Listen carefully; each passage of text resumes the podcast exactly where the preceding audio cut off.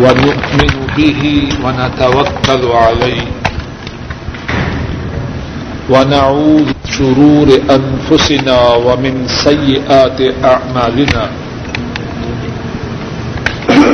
من يهده الله فلا مضل له ومن يضلله فلا هادي له وأشهد أن لا إله إلا الله وحده لا شريك له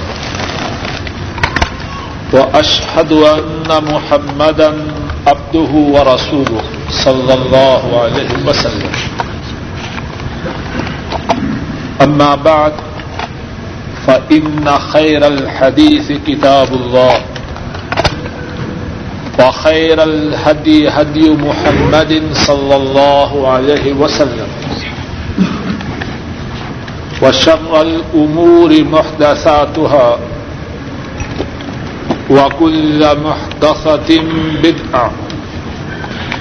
وكل بدعة ضلالة. وكل ضلالة في النار. اللهم صل على محمد وعلى آل محمد.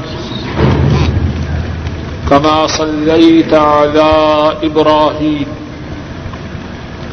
وعلى آل إبراهيم إنك حميد مجيد. اللهم بارك على محمد وعلى آل محمد كما باركت على إبراهيم وعلى آل إبراهيم إنك حميد مجيد. اللهم انفعنا بما علمتنا وعلمنا ما ينفعنا وزدنا علما. سبحانك لا علم لنا إلا ما علمتنا إنك أنت العليم الحكيم. رب اشرح لي صدري ويسر لي أمري. واحلل عقدة من لساني يفقه قولي. باب الوضوء ثلاثا ثلاثا. قال حدثنا عبد العزيز بن عبد الله الأويسي. قال حدثني إبراهيم بن سعد. عن ابن شهاب أن عطاء بن يزيد أخبره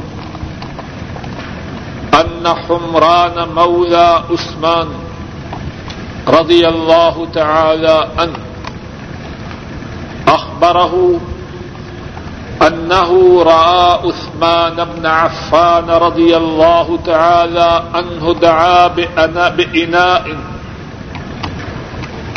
فأفرغ على كفيه ثلاث مرار فغسلهما ثم أدخل يمينه في الإناء فمضمض واستنشق. ثم غسل وجهه ثلاثا ويديه إلى المرفقين ثلاث مرار. ثم مسح برأسه، ثم غسل رجليه ثلاث مرار إلى الكعبين. ثم قال قال رسول الله صلى الله عليه وسلم، من توضع نحو وضوئي هذا، ثم صلى ركعتين. لا يحدث فيهما نفسه. غفر له ما تقدم من ذنبه. گزشتہ درس میں اللہ کی توفیق سے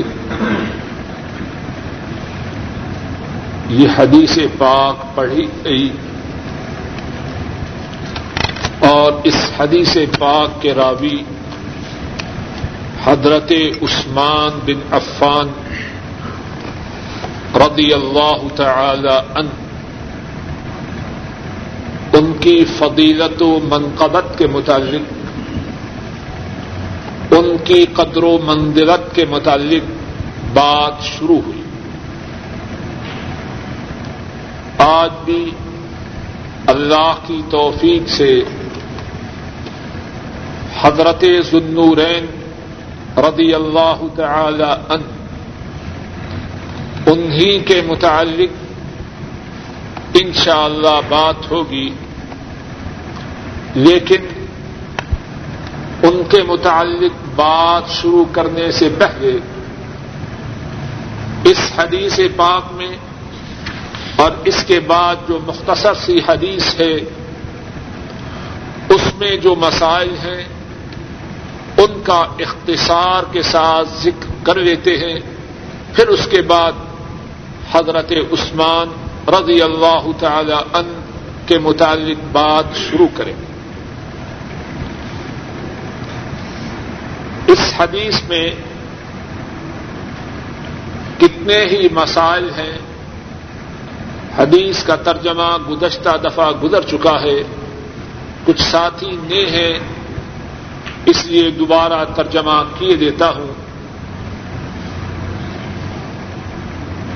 حمران، جو حضرت عثمان رضی اللہ تعالی انہوں کے آزاد کردہ غلام تھے، وہ فرماتے ہیں کہ انہوں نے عثمان ابن عفان رضی اللہ تعالی انہوں کو دیکھا۔ کہ انہوں نے ایک برتن منگوایا۔ پھر اس برتن سے اپنی دونوں ہتھیلیوں پر تین مرتبہ پانی گرایا اور اپنی دونوں ہتھیلیوں کو دھویا۔ پھر اس کے بعد برتن میں اپنے ہاتھ کو، اپنے دائیں ہاتھ کو ڈالا کلی کی، اور ناک میں پانی چڑھا کے ناک کو جھاڑا۔ پھر اس کے بعد تین مرتبہ اپنے چہرے کو دھویا، اور تین ہی مرتبہ اپنے بازوؤں کو کوہنیوں تک دھویا۔ پھر اپنے سر کا مسا کیا۔ پھر اس کے بعد اپنے قدموں کو تین مرتبہ ٹخنوں تک دھویا۔ پھر حضرت عثمان رضی اللہ عنہ نے فرمایا کہ رسول رحمت صلی اللہ علیہ وسلم نے ارشاد فرمایا جو شخص میرے اس وضو کی طرح وضو کرے، پھر دو رقط نماز پڑھے اور اس دو رقط نماز میں اپنے دل سے باتیں نہ کرے، توجہ سے نماز پڑھے، تو اس کے پہلے جو گنا ہیں، ان کو معاف کر دیا جاتا ہے۔ اس حدیث میں کتنی ہی باتیں ہیں۔ ایک بات یہ ہے کہ بات سمجھانے کے لیے ایک طریقہ یہ ہے کہ نظریاتی طور پر بات سمجھا دی جائے۔ اور دوسرا طریقہ یہ ہے کہ نظری طور پر سمجھانے کے ساتھ ساتھ پریکٹیکلی عملی طور پر اس بات کو سمجھایا جائے۔ حضرت عثمان رضی اللہ تعالی عنہ، جیسا کہ اس حدیث سے معلوم ہو رہا ہے، دونوں طریقوں سے بات کو سمجھا رہے ہیں۔ اپنی زبان مبارک سے بھی وضو کا طریقہ سمجھا رہے ہیں اور اس کے ساتھ ساتھ عملاً ودو کر کے بھی ودو کا مصنون طریقہ سمجھا رہے۔ دوسری بات جو اس حدیث سے معلوم ہوتی ہے، حضرت عثمان رضی اللہ تعالی عنہ کہ امیر المؤمنین ہیں، مسلمانوں کے خلیفہ ہیں اور اسلامی سلطنت اس وقت کتنی وسیع ہے۔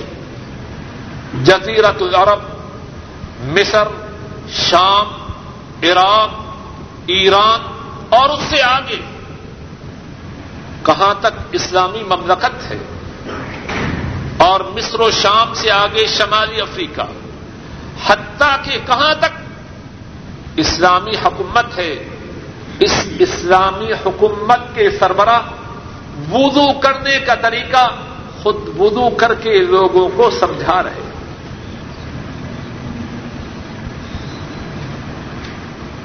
بات میں بھی کتنی باتیں۔ ایک بات تو یہ ہے کہ مسلمانوں کا جو حکمران ہے، اس کی حکمرانی کا جو اسلامی تصور ہے، اس میں یہ بات بنیادی حیثیت سے شامل ہے کہ وہ لوگوں کو دین کی باتیں سمجھانے والا ہو۔ عمر فاروق رضی اللہ تعالی عنہ۔ معطا امام مالک میں ہے۔ اپنے گورنروں کو چٹھی لکھتے ہیں۔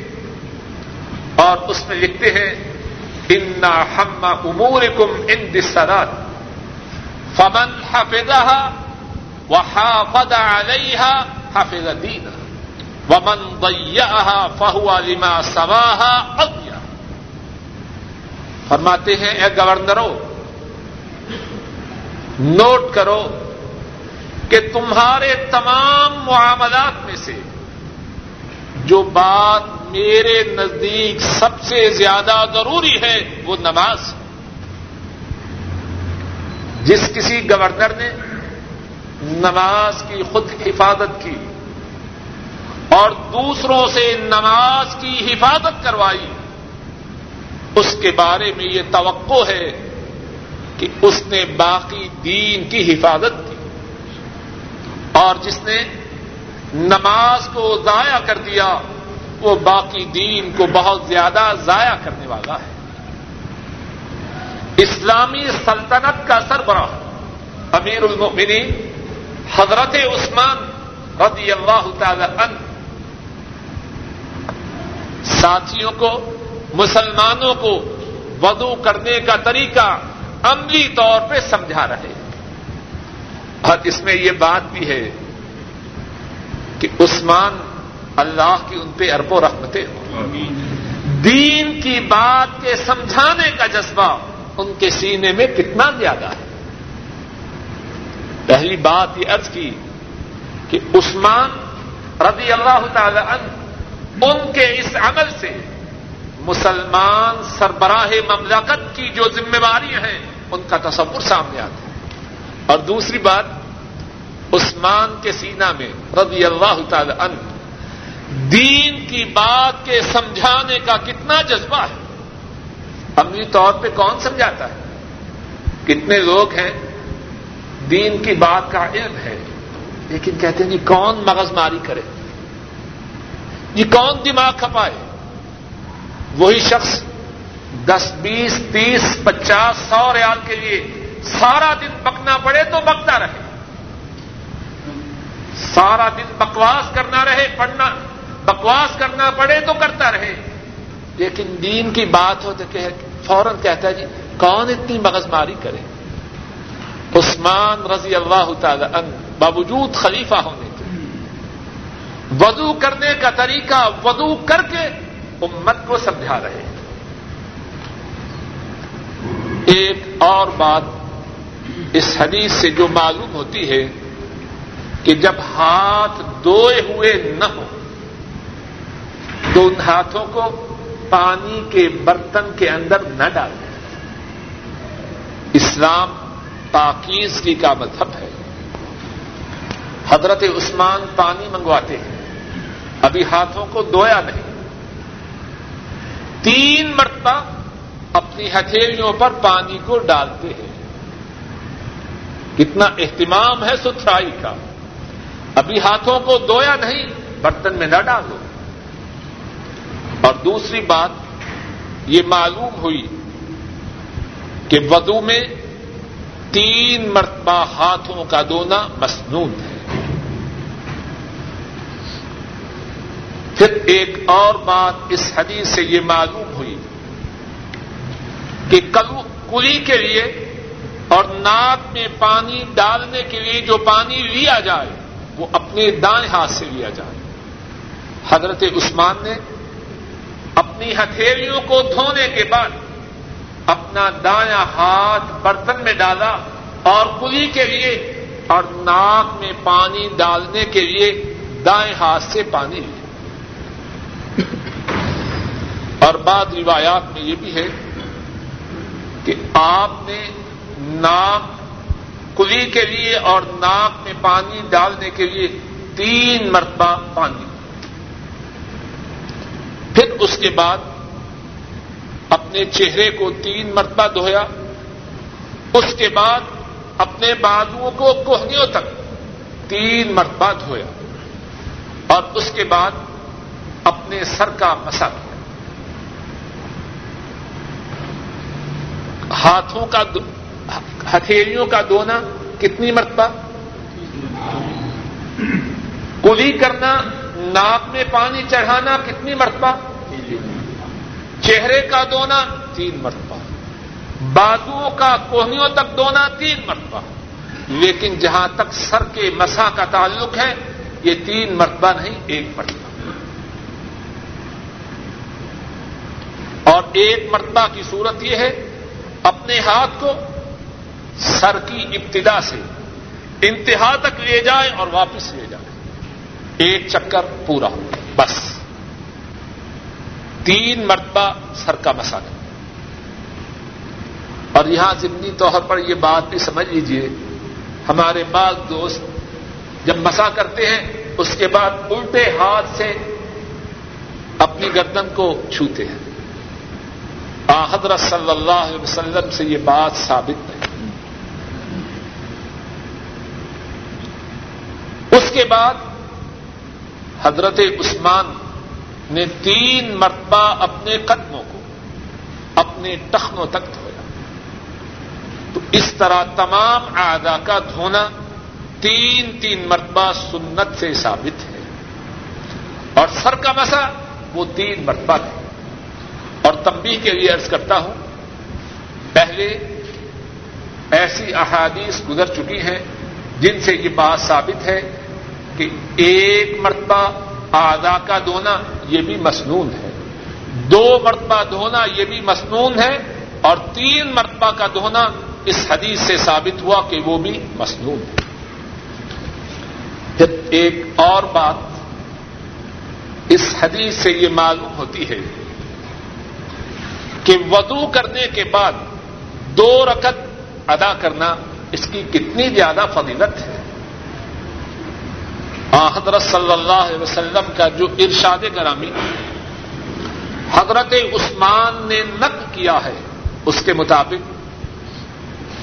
حضرت صلی اللہ علیہ وسلم کی سنت کے مطابق وضو کرنے والا جب وضو کرنے کے بعد دو رکھتے توجہ سے، دیہان سے ادا کرے۔ اللہ اس کے سابقہ گناہوں کو معاف کر دیتے ہیں۔ اور اس سے یہ بھی معلوم ہوا کہ اس نماز کی اللہ کے ہاں کتنی قدر و منگلت ہے جو توجہ سے ادا کی جائے۔ ہم میں سے کتنے ایسے ہیں، نماز ادا کرتے ہیں تو ریالوں کو ڈالروں میں کنورٹ کر رہے ہیں اور ریالوں کو پاکستانی یا انڈین روپیز میں کنورٹ کر رہے ہیں۔ نماز اس لیے نہیں۔ غلطی ہر ایک سے ہو سکتی ہے۔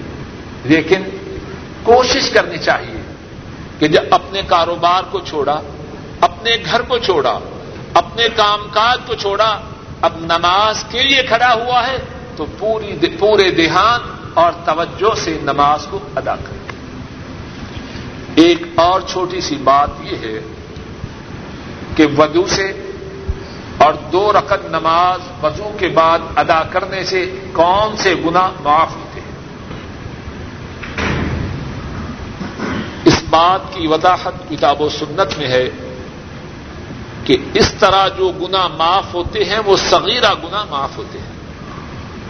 جو کبیرہ گنا ہے وہ اس طرح معاف نہیں ہوتے۔ ہاں اگر اللہ چاہے تو معاف کر دیں، ان کی رحمت۔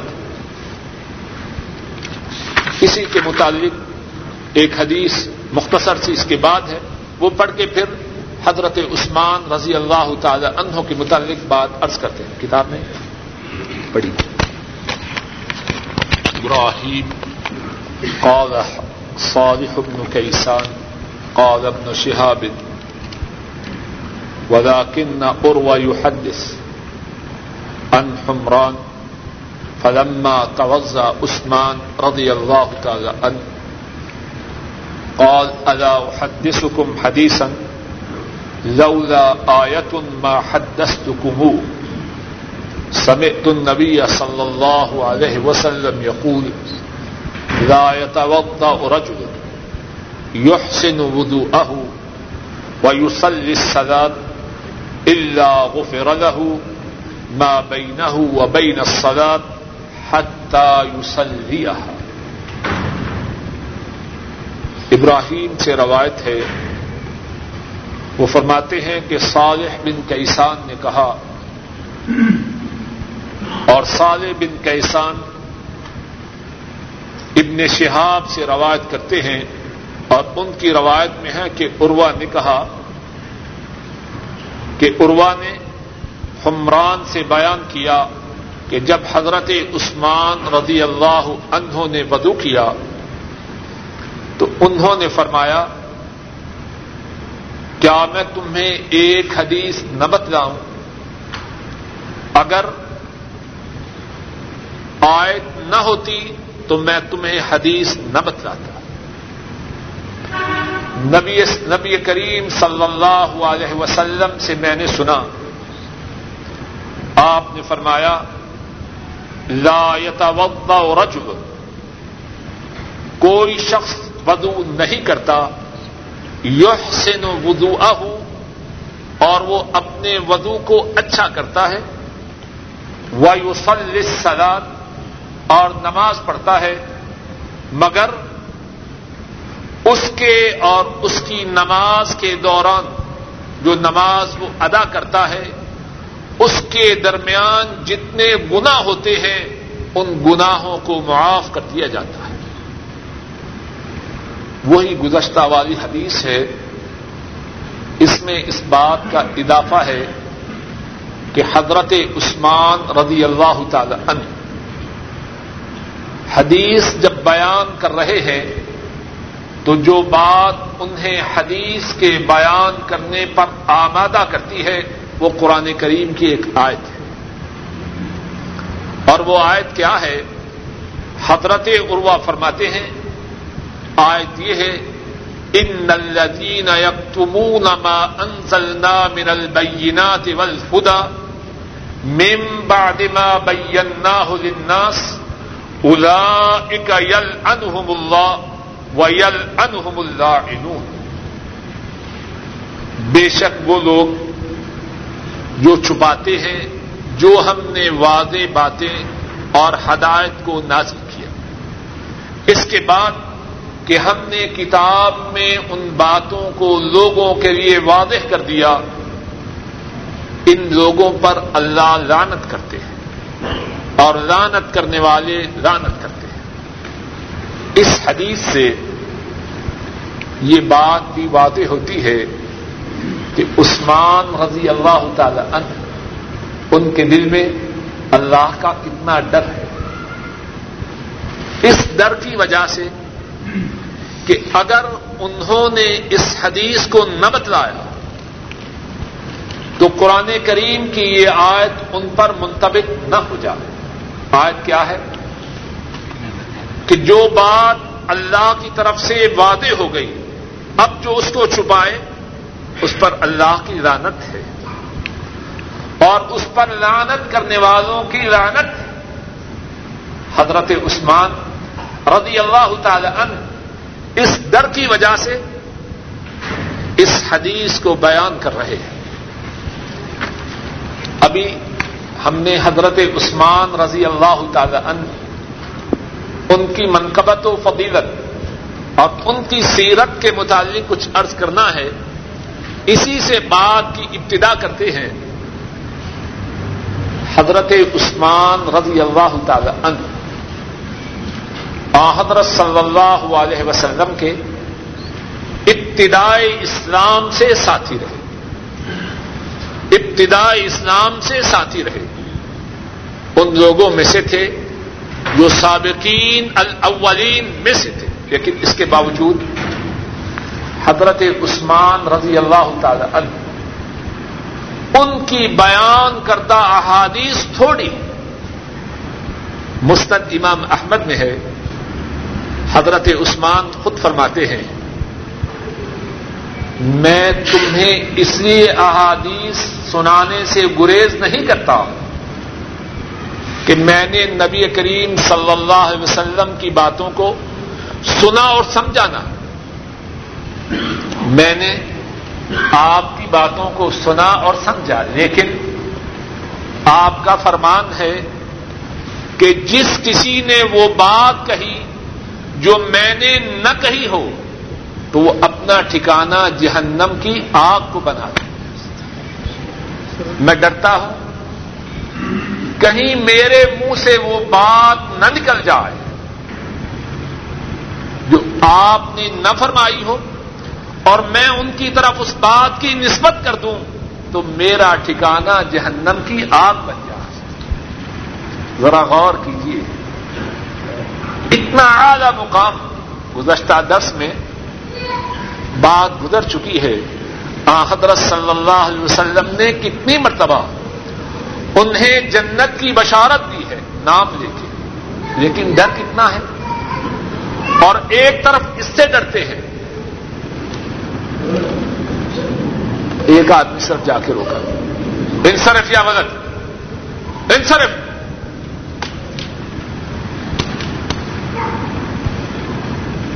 ذرا بات کو سمجھنے کی کوشش کیجیے۔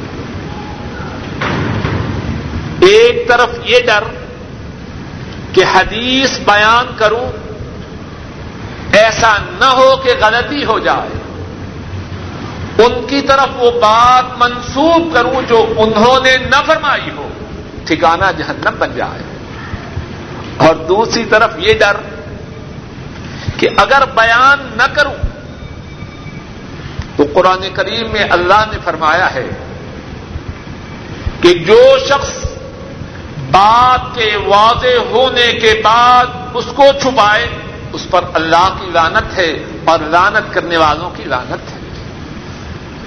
ذرا غور کیجیے اگر سینے میں ایمان ہو تو ڈر ہوتا ہے۔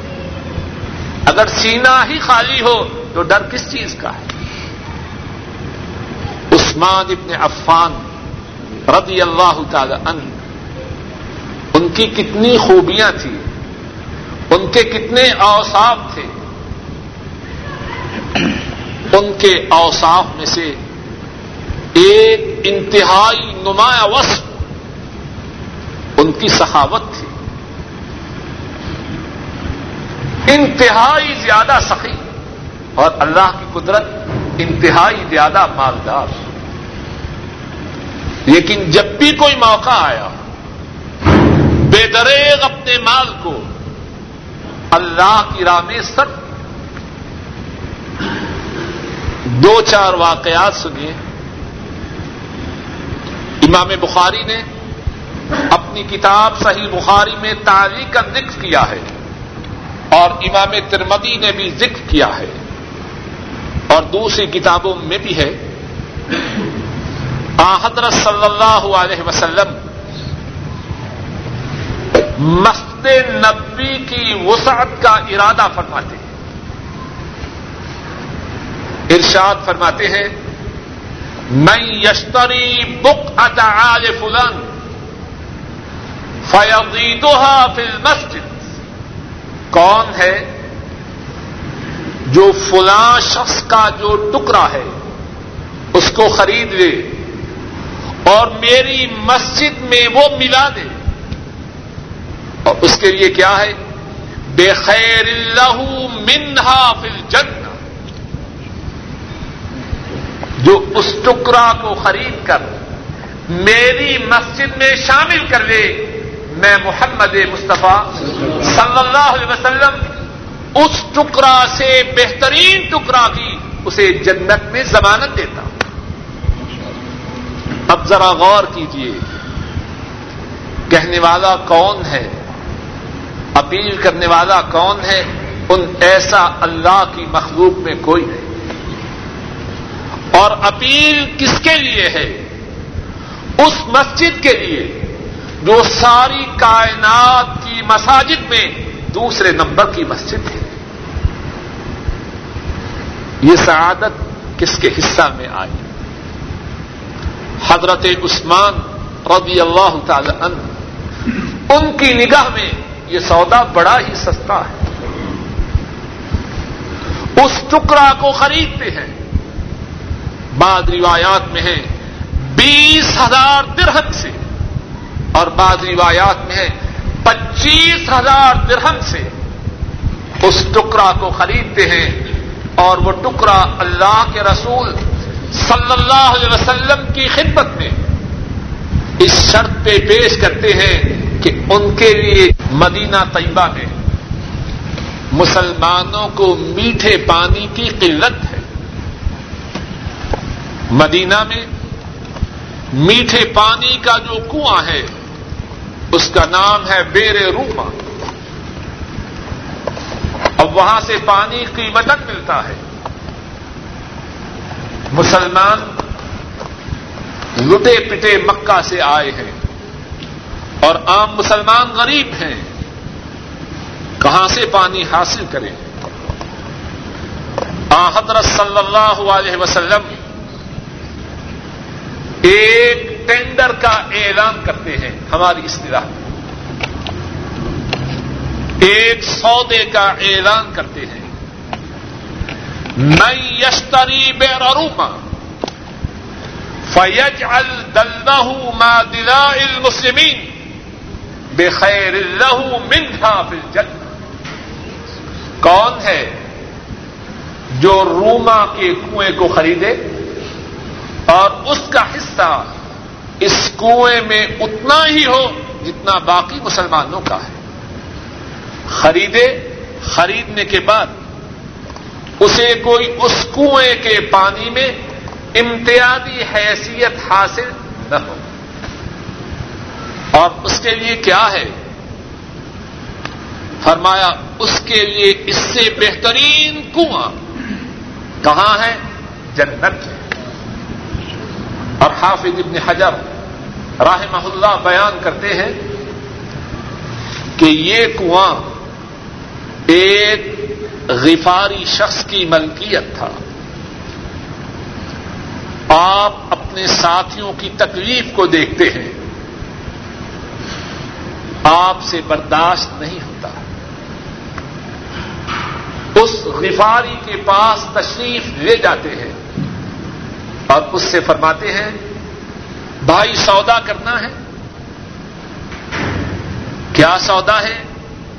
یہ کنواں دے دو اور اس کے بدلہ میں جنت میں اس سے بہترین کنواں کا سودا میں تم سے کرتا ہوں۔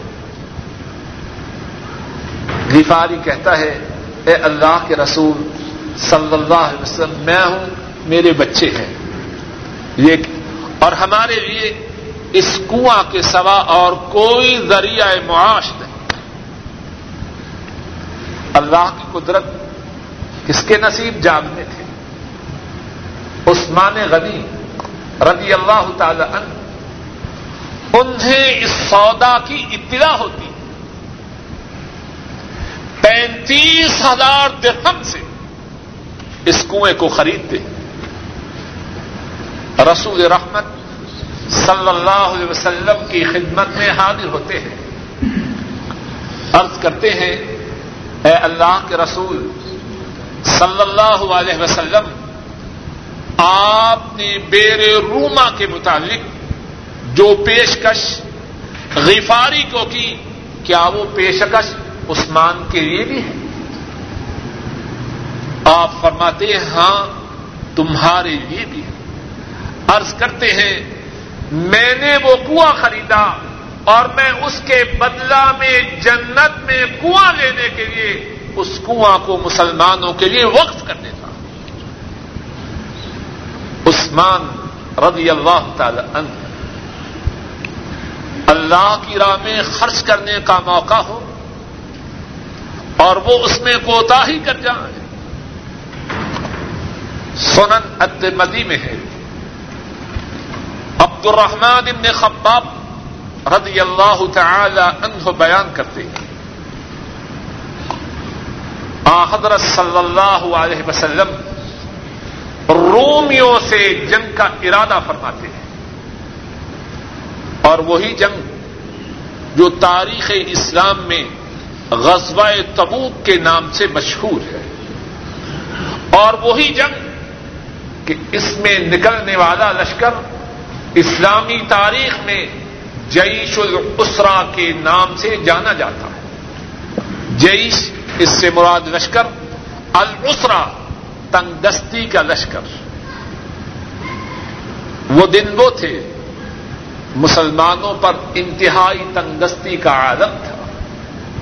اور تنگ دستی کا اندازہ اس بات سے کیجیے قرآن کریم ہی میں ہے۔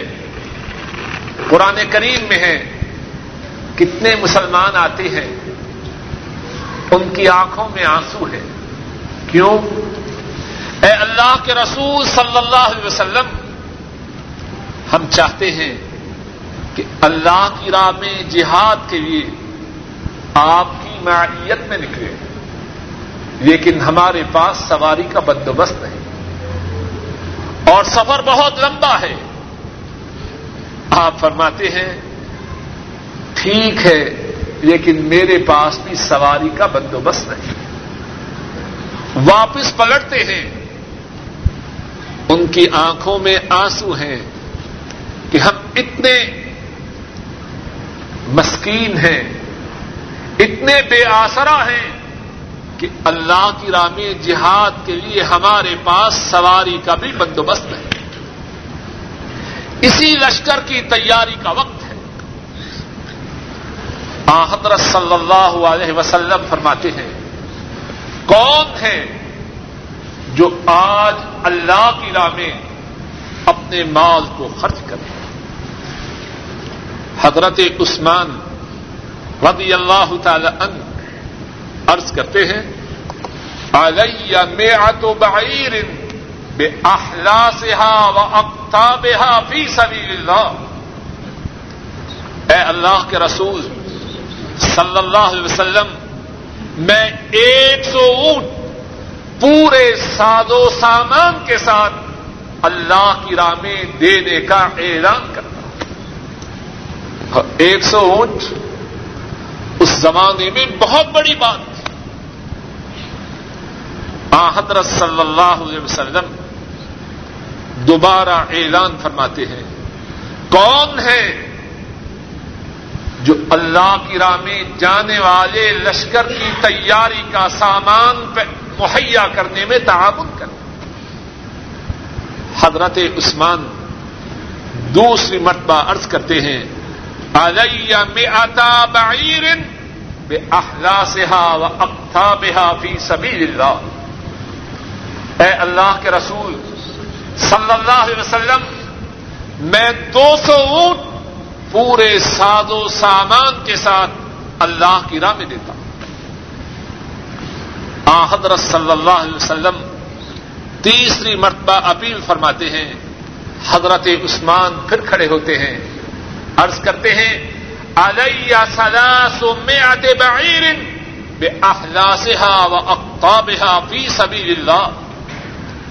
اے اللہ کے رسول، صلی اللہ علیہ وسلم، میں تین سو اونٹ پورے ساد و سامان کے ساتھ اللہ کی راہ میں دینے کا اعلان کرتا ہوں۔ حضرت صلی اللہ علیہ وسلم انتہائی خوش ہوتے ہیں۔ راوی حضرت عبد الرحمان بیان فرماتے ہیں، آ حضرت صلی اللہ علیہ وسلم ممبر سے نیچے تشریف آتے ہیں اور آپ کی زبان مبارک پر یہ الفاظ ہیں، ما ذر عثمان ما عمل بعد هذه۔ اگر آج کے بعد عثمان کوئی نیکی بھی نہ کرے تو اسے کوئی خسارہ نہیں۔ اگر آج کے بعد عثمان کوئی نیکی بھی نہ کرے، اسے کوئی خسارہ نہیں۔ کتنے سخی ہیں حضرت عثمان۔ اور پھر اسی جنگ میں حضرت انس فرماتے ہیں، صرف اونٹوں کے دینے پر ہی بات ختم نہ ہوئی۔ حضرت عثمان رضی اللہ تعالی عنہ ایک ہزار دینار اور ایک ہزار دینار اس وقت قریباً دس ہزار درہم کے برابر تھا اور اس وقت کا دس ہزار درہم اس کی کتنی قدر و قیمت تھی؟ آج کا ہزار اس ایک ہزار دینار کے مقابلہ میں کوئی حیثیت نہیں رکھتا۔ حضرت انس فرماتے ہیں، اسی غزوہ تبوک کے موقع پر جب آ حضرت صلی اللہ علیہ وسلم نے تعاون کی اپیل کی، حضرت عثمان ایک ہزار دینار اٹھائے ہوئے۔ آ حضرت صلی اللہ علیہ وسلم کی خدمت میں حاضر ہوتے ہیں۔ آپ کی جھولی میں، آپ کے دامن میں ایک ہزار دینار ڈال دیتے ہیں۔ اب وہاں سے کتنی قدر ہوتی ہے۔ فجال النبی صلی اللہ علیہ وسلم يقلبها ويقول ما ضر عثمان، ما عمل بعد هذا؟ ما ضر عثمان ما عمل بعد هذا. آپ اس ایک ہزار دینار کو لیتے ہیں اور اس کو پھیرتے ہیں، اس کو الٹتے پلٹتے ہیں خوشی سے۔ اگر خوشی کا اندازہ کرنا ہو، تو بیٹا جب پہلی مرتبہ ملازمت کے بعد تنخواہ لے کے جائے تو مائیں کس طرح نوٹوں کو الٹتی پلٹتی ہے بات سمجھانے کے لیے۔ نبی مکرم صلی اللہ علیہ وسلم اپنے ساتھی کی قربانی کی قدر فرماتے ایک ہزار دینار آیا، اب اسے آپ گھما رہے ہیں، پھرا رہے ہیں۔ اور پھر اس کے بعد کیا فرماتے ہیں؟ اور میں کہوں، اگر عثمان کی قدر و مندلت میں عثمان کی شان میں اور کچھ نہ ہو، یہی ایک جملہ ہو۔ تو شاید آسمان و زمین سے زیادہ قیمتی۔ ما در عثمان، ما عمل بعد هذا۔ اگر عثمان آج کے بعد کوئی عمل نہ کرے، تو اسے کوئی خسارہ نہیں۔ اگر آج کے بعد عثمان کوئی عمل نہ کرے، اسے کوئی نقصان نہیں۔ حضرت عثمان رضی اللہ تعالی عنہ، ان کی کتنی ہی خوبیاں ہیں۔ ان کی خوبیوں میں ایک خوبی یہ تھی، انتہائی زیادہ بحیا حضرت انس رضی اللہ تعالی ان فرماتے ہیں نبی کریم صلی اللہ علیہ وسلم نے فرمایا، ارحم امتی بے امتی ابو بکر و اشدہم فی دین اللہ عمر و اصدقہم حیاء عثمان رضی اللہ تعالی عنہم اجمعین. فرمایا، میری امت نے امت کے ساتھ سب سے زیادہ شفقت کرنے والا کون ہے؟ ابو بکر۔ اور اللہ کے دین میں سب سے زیادہ سخت کون ہے؟ عمر۔ اور سب سے زیادہ حیا والا کون ہے؟ عثمان۔ کتنی بڑی گواہی ہے۔ اور صحیح مسلم میں ہے، ہم سب کی ماں عائشہ صدیقہ رضی اللہ تعالی عنہا بیان کرتی ہے فرماتی ہیں، آ حضرت صلی اللہ علیہ وسلم میرے گھر میں آرام فرما رہے تھے۔ آپ لیٹے ہوئے تھے۔ ذرا توجہ سے سنیے، کتنی شان ہے عثمان کی۔ حضرت عائشہ فرماتی ہے رسول اللہ صلی اللہ علیہ وسلم میرے گھر میں لیٹے ہوئے تھے۔ اور آپ کی چدر مبارک آپ کی پنڈلیوں سے ہٹی ہوئی تھی۔ صدیق ابو بک حضرت عائشہ کے ابا رضی اللہ تعالی عنہما اندر آنے کی اجازت چاہتے اجازت دی جاتی ہے۔ آپ جس طرح لیٹے تھے ویسے ہی لیٹے۔ ہیں صدیق بات کرتے ہیں، آپ ان سے بات کرتے ہیں، لیکن اسی طرح ہیں جس طرح ان کے آنے سے پہلے۔ تھے اب پھر فاروق اجازت چاہتے ہیں۔ عمر فاروق رضی اللہ تعالی عنہ اندر آنے کی اجازت چاہتے ہیں۔ اجازت دی جاتی ہے۔ آپ جس طرح لیٹے تھے، ویسے ہی لیٹے ہیں۔ عمر فاروق سے بات ہو رہی ہے، لیکن آپ نے اپنی کیفیت کو نہیں بدلا۔ پھر اس کے بعد عثمان رضی اللہ تعالی عنہ وہ اجازت چاہتے ہیں۔ آپ ان کے آتے آتے اٹھ کے بیٹھ جاتے ہیں اپنی مبارک پنڈلیوں کو چھدر سے ڈھانپ لیتے ہیں ذرا توجہ سے سنیے۔ اور پھر غور کیجیے ان کے بارے میں، جو حضرت عثمان کے بارے میں اپنی زبانوں کو حرکت دیتے ہیں۔ عثمان معمولی شخصیت نہیں عثمان وہ ہے، اللہ کے رسول صلی اللہ علیہ وسلم ان کی خاص پاسداری کیا کرتے ہیں؟ عثمان حضرت عائشہ بیان کرتی ہیں، اور یہ حدیث صحیح مسلم میں ہے، کچی پکی بات نہیں۔ حضرت عثمان اجازت چاہتے ہیں۔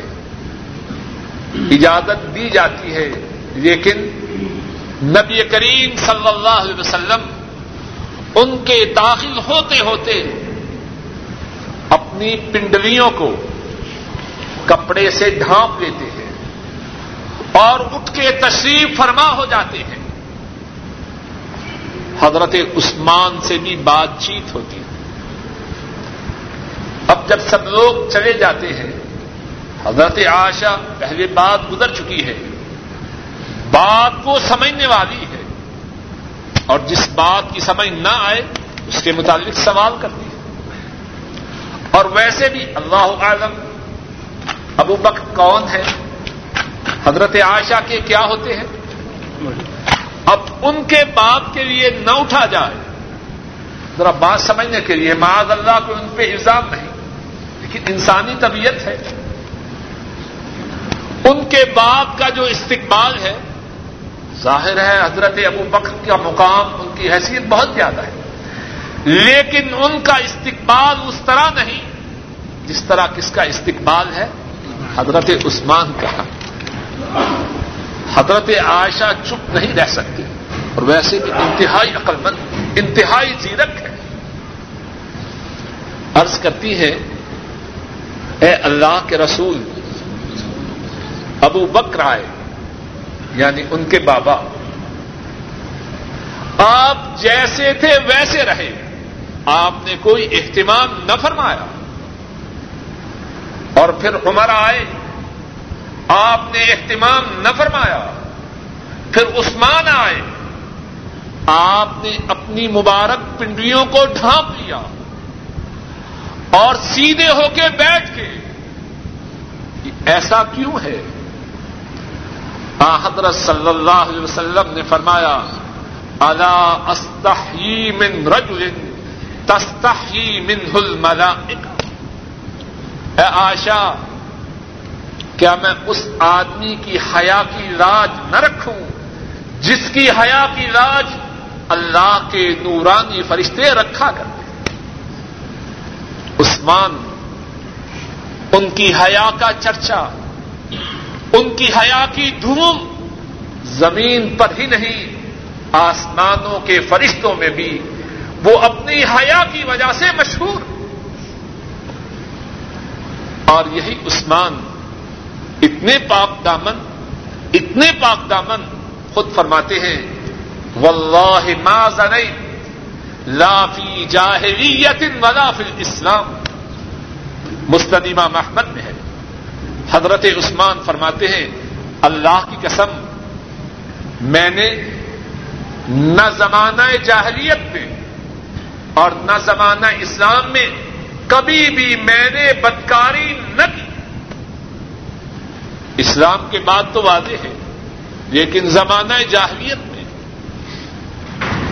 ایسی بات کا ہونا عام لوگوں سے کچھ بعید نہ تھا۔ لیکن حضرت عثمان اپنی فطری حیا، اپنی فطری پاکیزگی کی وجہ سے قسم کھا کے فرما رہے ہیں۔ میں نے بدکاری، نہ جاہلیت کے زمانہ میں کی، نہ مسلمان ہونے کے بعد اور حضرت عثمان حضرت عثمان رضی اللہ تعالی عنہ، انتہائی زیادہ قدر و منزلت کے رکھنے کے باوجود اللہ کے عذابوں سے بہت زیادہ ڈرنے والے تھے۔ ان کی کیفیت یہ تھی۔ جب کبھی قبرستان جاتے، قبر پہ کھڑے ہوتے، اتنا زیادہ رویا کرتے کہ ان کی داڑھی مبارک آنسو سے تر ہو جاتی۔ ذرا غور کیجیے کتنا اعلی مقام اور کتنا زیادہ ڈر ہے قبر کے عذاب سے۔ مستد امام احمد میں ہے۔ راوی بیان کرتا ہے۔ حضرت عثمان جب قبر پہ کھڑے ہو جاتے اتنا روتے کہ ان کی داڑھی آنسو کی وجہ سے تر ہو جاتی حضرت عثمان کے متعلق بات کرنے والا اپنے گرے باندھ میں جھانک کے دیکھے، کبھی وہ بھی اللہ کے ڈر سے یا قبر کے عذاب سے اتنا رویا ہے۔ پھر ان سے پوچھا گیا، آپ کے سامنے جنت و دوزخ کا ذکر ہوتا ہے۔ آپ اس طرح نہیں روتے۔ آپ نہیں روتے۔ لیکن جب قبر پہ آتے ہیں تو اتنا زیادہ روتے۔ ہیں فرمانے لگے، نبی کریم صلی اللہ علیہ وسلم نے فرمایا ہے ان القبر اول منزل من منازل الاخرہ قبر جو ہے، آخرت کی منزلوں میں، آخرت کے مراحل میں سے پہلا مرحلہ ہے۔ فن نہ جہاں من، فما بعدہ ایسر اگر کوئی شخص قبر کے معاملہ میں نجات پا گیا، تو اس کے بعد جو مراحل ہیں وہ آسان ہے فعلم ینجو من فما بادہ ابدا فما بادہ اشد اور کما قال صلی اللہ علیہ وسلم اور فرمایا کہ آپ نے فرمایا ہے، اگر قبر ہی میں کامیاب نہ ہوا تو باقی مراحل اس کے لیے قبر سے بھی زیادہ سخت اور نبی کریم صلی اللہ علیہ وسلم نے یہ بھی فرمایا مارا تو مندرن قد اللہ ول قبر کا من میں نے جتنے مناظر دیکھے، ان تمام مناظر میں جو مندر سب سے زیادہ ہولناک، جو مندر سب سے زیادہ دہشت والا تھا، وہ قبر کا من، وہ قبر کا نظارہ تھا۔ فرما رہے ہیں جب قبر کی کیفیت یہ ہے تو آنسوں کی وجہ سے میری دڑ کیوں میری داڑھی کیوں تر نہ ہو جائے؟ باوجود اتنے مقام کے، باوجود اتنی شان کے قبر کے عذاب سے کتنا زیادہ ڈرنے والے تھے۔ اللہ نے توفیق دی تو آئندہ درس کی ابتدا بھی۔ حضرت عثمان رضی اللہ تعالی ان انہی کے متعلق گفتگو سے کی جائے گی۔ پھر اس کے بعد آئندہ احادیث انشاءاللہ اللہ پڑھی جائیں گی۔ آخر دعوانا ان الحمد للہ رب العالمین۔ کچھ ساتھیوں نے بتلایا ہے کہ بابری مسجد کے سلسلہ میں مسلمانوں پر ہندو گنڈوں کی طرف سے بہت زیادہ ظلم و ستم ہو رہا ہے۔ سب ساتھیوں سے درخواست ہے کہ توجہ سے، اخلاص سے، درد دل سے، اللہ سے دعا کریں کہ اللہ اپنے فضل و کرم سے ہندوستان کے مظلوم مسلمانوں کی بھرپور مدد کرے۔ اور ظالم ہندو گڈوں کو دنیا ہی میں نیست و نابود کرے، ان کو ذلیل و رسوا کرے اور ان کی تباہی و بربادی سے اہل اسلام کے سینوں کو ٹھنڈا کرے۔ اور اسی طرح کتنی جگہ مسلمانوں پہ ظلم و ستم ہو رہا ہے۔ کشمیر کے مسلمان آئے دن ان کے خون سے کھیلا جا رہا ہے۔ فلسطین کے مسلمان آئے دن خبروں میں بتلایا جاتا ہے کہ آج اتنے فلسطینی مسلمانوں کو قتل کیا گیا۔ اور اسی طرح کویت میں اسلام ہی کی طرف منسوب، ظالم عراقی کتنے ظلم ڈھا رہے ہیں۔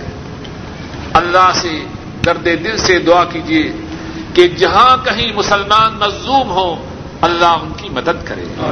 اللہ ان کی نصرت و اعانت کرے۔ اللہ ان سے ظلم کو دور کرے۔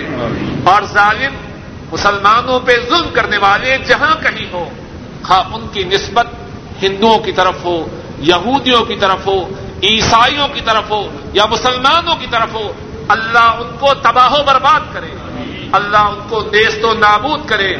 اللہ ان کی تباہی و بربادی سے مظلوم مسلمانوں کے سینوں کو ٹھنڈا کرے۔ اے اللہ اپنے فضل و کرم سے ہم سب کے تمام گناہوں کو معاف فرما۔ میرے والدین محترم وہ بیمار ہیں۔ ان کے لیے دعا کیجیے کہ اللہ مالک الملک اپنے فضل و کرم سے ان کو شفا کاملہ آج عطا فرمائے اور بھی مسلمانوں کے جتنے بیمار ہیں ان سب کے لیے دعا کیجیے اللہ اپنے فضل و کرم سے تمام بیماروں کو شفا کامنا آج آتا فرمائے۔ تمام پریشانیوں کی پریشانیوں کو دور فرمائے۔ تمام محتاجوں کی نیک حاجات کو پورا فرمائے۔ اے اللہ ہمارے سب گناہوں کو معاف فرما۔ اے اللہ ہماری نیک آردوں کو پورا فرما۔ اے اللہ اپنے فضل و کرم سے ہمارے والدین پہ اپنی نظر کرم فرما۔ اے اللہ، ان کی پریشانیوں کو رختوں سے بدل دے۔ اے اللہ، ان کی بیماریوں کو صحت سے بدل دے۔ اور اے اللہ، جن کے ماں باپ فوت ہو چکے ہیں، ان کے گناہوں کو معاف فرما۔ ان کے درجات کو بلند فرما۔ اے اللہ، اپنے فضل و کرم سے ہمارے بہن بھائیوں پہ رحم فرما۔ اور اے اللہ، ہمارے جو بہن بھائی فوت ہو چکے ہیں ان کے گناہوں کو معاف فرما ان کے درجات کو بلند فرما۔ اے اللہ ہمارے بیوی بچوں پہ رحم فرما۔ اے اللہ ہمارے بیوی بچوں کو ہماری آنکھوں کی ٹھنڈک بنا۔ اے اللہ اپنے فضل و کرم سے ہمارے گھروں میں دین کو جاری و ساری فرما۔ اے اللہ، ہمارے گھروں میں دین کو جاری و ساری فرما۔ اے اللہ، اپنے فضل و کرم سے سعودی عرب کی حفاظت فرما۔ اے اللہ، اپنے فضل و کرم سے سعودی عرب کی حفاظت فرما۔ اے اللہ، جو سعودی عرب کے بارے میں جو لوگ برے عزائم رکھتے ہیں اے اللہ، یا ان کو ہدایت عطا فرما، یا ان کو تباہ و برباد فرما۔ اے اللہ، پاکستان کی حفاظت فرما۔ اے اللہ، پاکستان میں کتاب و سنت کا نظام نافذ فرما۔ اے اللہ، تمام دنیا کے اسلامی ملکوں میں کتاب و سنت کا نظام نافذ فرما۔ تمام دنیا کے مسلمانوں کی مدد فرما۔ اے اللہ، جب تک زندہ رہیں، اپنے فضل و کرم سے، تیرے رسول کریم صلی اللہ علیہ وسلم کی سنت سے، ان کی حدیث سے جڑے رہیں۔ آپ کے رسول کریم صلی اللہ علیہ وسلم کی سنت کو پڑھیں، پڑھائیں، سیکھیں، سکھلائیں، اس پر عمل کریں اور اس کی نشر و اشاعت کریں۔ اے اللہ، اپنے فضل و کرم سے ہماری تمام دعاؤں کو قبول فرما۔ اے اللہ، ہمارے تمام گناہوں کو معاف فرما۔ و صلی اللہ تعالی علی خیر خلقه وعلى آله وأصحابه وأهل بيته وأتباعه إلى يوم الدين آمين يا رب العالمين ایک چھوٹی سی گزارش ہے ہمارے بھائی ہیں کتنا خان صاحب؟ نسیم خان صاحب۔